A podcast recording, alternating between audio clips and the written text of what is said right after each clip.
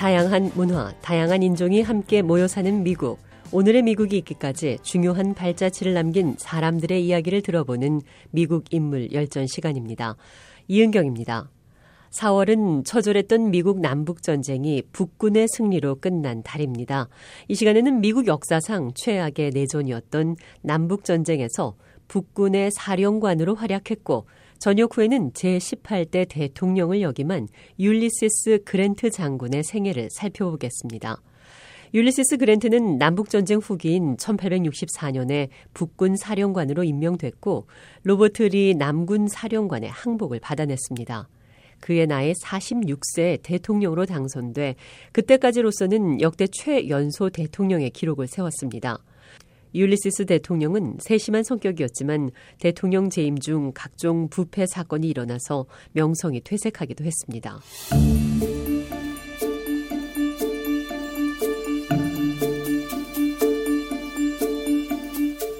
율리시스 그랜트는 1822년 4월 27일 미국 중서부에서 태어났습니다.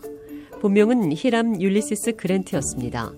아버지 제스 루트 그랜트와 어머니 해나 심슨의 3남매 중 장남이었습니다. 아버지는 가죽 가공업을 하는 사업가였습니다. 어렸을 적 율리시스는 비교적 평범한 아이였습니다. 10대 시절에도 별다른 특징이 없고 내성적이었습니다. 아버지는 무척 외향적인 성격인데 비해서 내성적인 어머니를 닮았다고 사람들은 평가를 했습니다. 그러나 커가면서 뛰어난 말타기 능력을 보여줬습니다. 율리시스가 17살이 되자 아버지는 그를 육군 사관학교, 즉 웨스트 포인트에 보냈습니다. 당시 그를 추천하는 한 상원 의원의 서류에 히람 율리시스 그랜트를 율리시스 S 그랜트로 기재하는 바람에 그의 이름은 율리시스 S 그랜트로 굳어졌습니다. 사관학교에서 그랜트는 그다지 눈에 띄는 생도가 아니었습니다. 성적은 중간 정도였고 자주 복장 불량이나 지각 등으로 벌점을 받았습니다. 사관학교는 자신에게 맞지 않는다고 생각을 하면서도 수학과 지리 등은 양호했습니다. 특히 기마술은 뛰어났습니다. 그는 1843년 39명 중 21등으로 사관학교를 졸업했습니다. 그랜트는 의무 복무 기간 4년을 마치면 군 생활을 그만둘 계획을 하고 있었습니다. 소위로 임관된 그랜트는 세인트루이스주 미주리에 있는 부대로 배치됐습니다. 당시 미국은 텍사스를 차지하기 위해 멕시코와 전쟁을 벌이고 있었습니다. 이 전쟁에서 그랜트는 병참 장교였습니다. 그는 자카리 테일러 장군과 윈필드 스코트 장군 아래 있으면서 사령관들의 군사 전략과 지도력을 세심히 관찰했습니다. 그 후 그랜트는 중대장으로 승진하고 전투를 지휘했습니다. 총탄이 쏟아지는 데서도 용감하게 싸워서 지휘 능력을 인정받았습니다. 그러면서도 그랜트는 그 전쟁이 노예제 지역을 늘리기 위한 목적일 뿐 옳지 못한 싸움이라는 생각을 하고 있었습니다. 그랜트는 이동안 줄리아 덴트라는 여성을 만나 결혼했습니다. 이들은 네 자녀를 두었습니다. 1852년 그랜트는 워싱턴주 밴쿠버 포트에 배치됐습니다. 가족과 떨어져 살게 되면서 그랜트는 술을 마시기 시작했습니다. 1853년 대위로 진급한 그랜트는 캘리포니아 북부 해안에 있는 포트 험볼트로 배치되고 그 기지의 지휘관이 됐습니다. 그러나 다음 해 그는 과음 혐의로 처벌을 받고 군대에서 제대했습니다.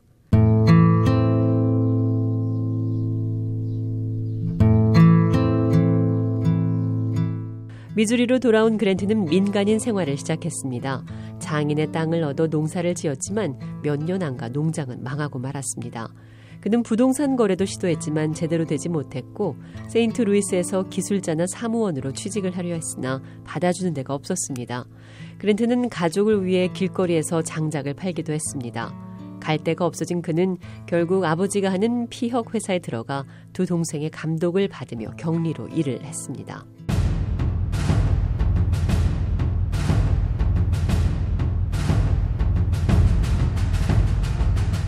1861년 남북전쟁이 벌어졌습니다. 그해 4월 남군은 사우스 캐롤라이나주의 포트 썸터 기지를 공격했습니다. 이에 애국심이 발동한 그랜트는 다시 군대에 지원했습니다. 처음에는 거부를 당했지만 일리노이주 하원 의원의 도움으로 제21 일리노이 의원군 연대장으로 임명됐습니다. 이 연대는 전혀 훈련이 안 된 조직이었습니다. 그랜트는 자신의 전투 경험을 살려서 철저히 훈련을 시켰습니다. 1861년 가을 이 부대는 언제라도 전선에 투입될 수 있는 전투력을 갖추게 됩니다. 1862년 2월 그랜트는 노예 문제로 양분돼 있는 켄터키주에서 해군과의 합동 작전으로 포트 헨리와 포트 도넬슨 기지를 점령하는 전과를 올렸습니다. 이 두 기지 쟁탈전은 북군이 처음으로 남군의 승리다운 승리를 올린 싸움이었습니다. 이 전공으로 그랜트는 의용군 소장으로 진급했습니다. 이때 그랜트는 무조건 항복의 그랜트라는 별명을 얻게 됩니다. 1862년 그랜트 소장은 적군 지역인 테네시주로 잠입했습니다. 이어 실로우 전투로 알려진 충돌은 남북 전쟁 중 가장 많은 피를 흘린 싸움 중 하나가 됐습니다. 공격과 후퇴가 반복되는 여러 차례의 치열한 전투 끝에 중원군의 지원을 받은 그랜트는 어렵게 최후 승리를 차지했습니다. 그러나 워낙 희생이 많아서 그랜트는 군과 의회로부터 큰 비판과 함께 조사를 받았습니다. 한때 강등까지 됐지만 링컨 대통령의 지지로 그랜트는 다시 복직됐습니다.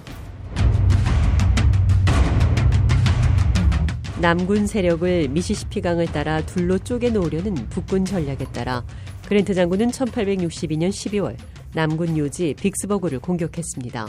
다음해 7월까지 계속된 전투에서 결국 그랜트 장군은 이 도시를 점령했습니다.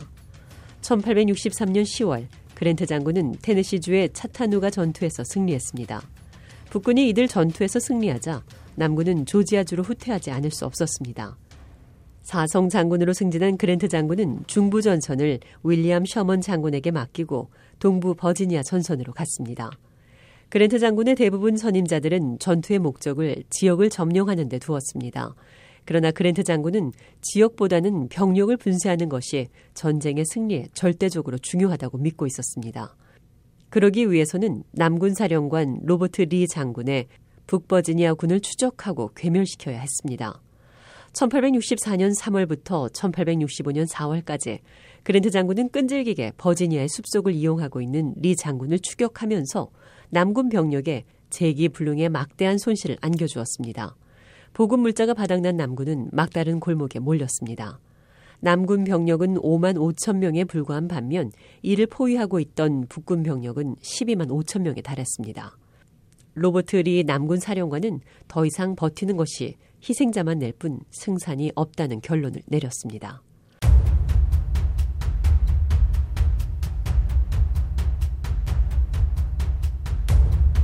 (1865년 4월 9일) 리 장군은 그랜트 장군의 항복 의사를 전달하기 위해 버지니아의 한 농장에서 만났습니다. 리 장군은 군사령관의 정장을 입고 있었고 그랜트 장군은 싸움터에 있다가 도착해 전투복 차림이었습니다. 그랜트 장군은 항복 의사를 확인한 다음 리 장군의 명예를 손상시키지 않기 위해 장군의 상징인 군도를 압수하지 않았습니다. 또한 리 장군 부대원 한 사람도 포로로 잡지 않고 모두 말을 가진 채 고향으로 돌아가도록 허용했습니다. 뿐만 아니라 굶주리고 지친 남군 패잔병들을 위해서 식량을 보내주었습니다. 북군은 축제 분위기였습니다. 승리를 자축하기 위해 축포를 터뜨리자 그랜트 장군은 즉각 그것을 중단하도록 명령했고 반군도 우리의 동포다. 우리는 남군의 패배를 축하하지 않으면서 우리의 기쁨을 표현해야 한다고 말했습니다. 정식 항복 문서는 4월 12일에 서명됐습니다. 그 후에도 남부 연맹군의 항전이 이곳저곳에서 벌어졌지만 리 장군의 항복은 사실상 처절했던 남북 전쟁의 종말을 고한 것이었습니다. 전쟁이 끝나고 복구가 진행되는 동안 그랜트 장군은 군의 재건 사업을 지휘했습니다.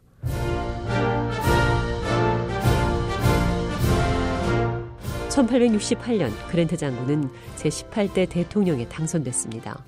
백악관 입성은 그에게는 매우 생소한 일이었습니다.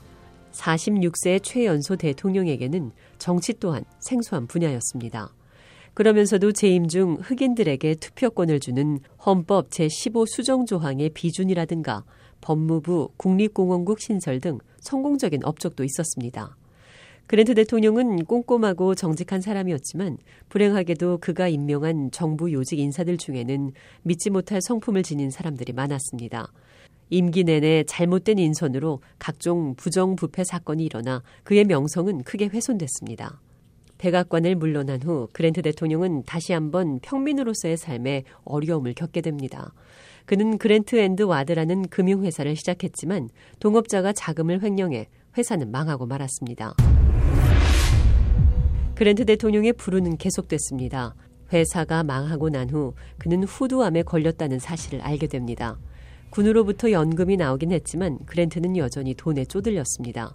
빚을 갚기 위해 잡지에 자신의 삶에 관한 글을 쓰기도 했습니다. 그리고 톰 소요의 모험으로 유명한 소설가이자 친구인 마크 트웨인과 회고록을 출간했습니다. 두 권으로 나온 그의 회고록은 약 30만 권이나 팔릴 만큼 인기가 높았고 미국 문학의 고전으로 꼽히는 명저서가 됐습니다.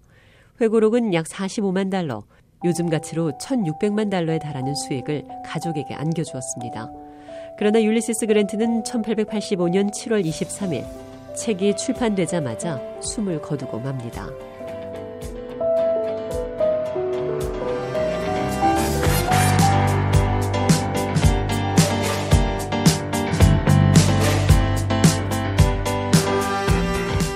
다양한 문화, 다양한 인종이 함께 모여 사는 미국. 오늘의 미국이 있기까지 중요한 발자취를 남긴 사람들의 이야기를 들어보는 미국 인물 열전. 이 시간에는 남북전쟁에서 북군의 사령관으로 활약했고 전역 후에는 제18대 대통령을 역임한 율리시스 그랜트 장군의 생애를 살펴봤습니다.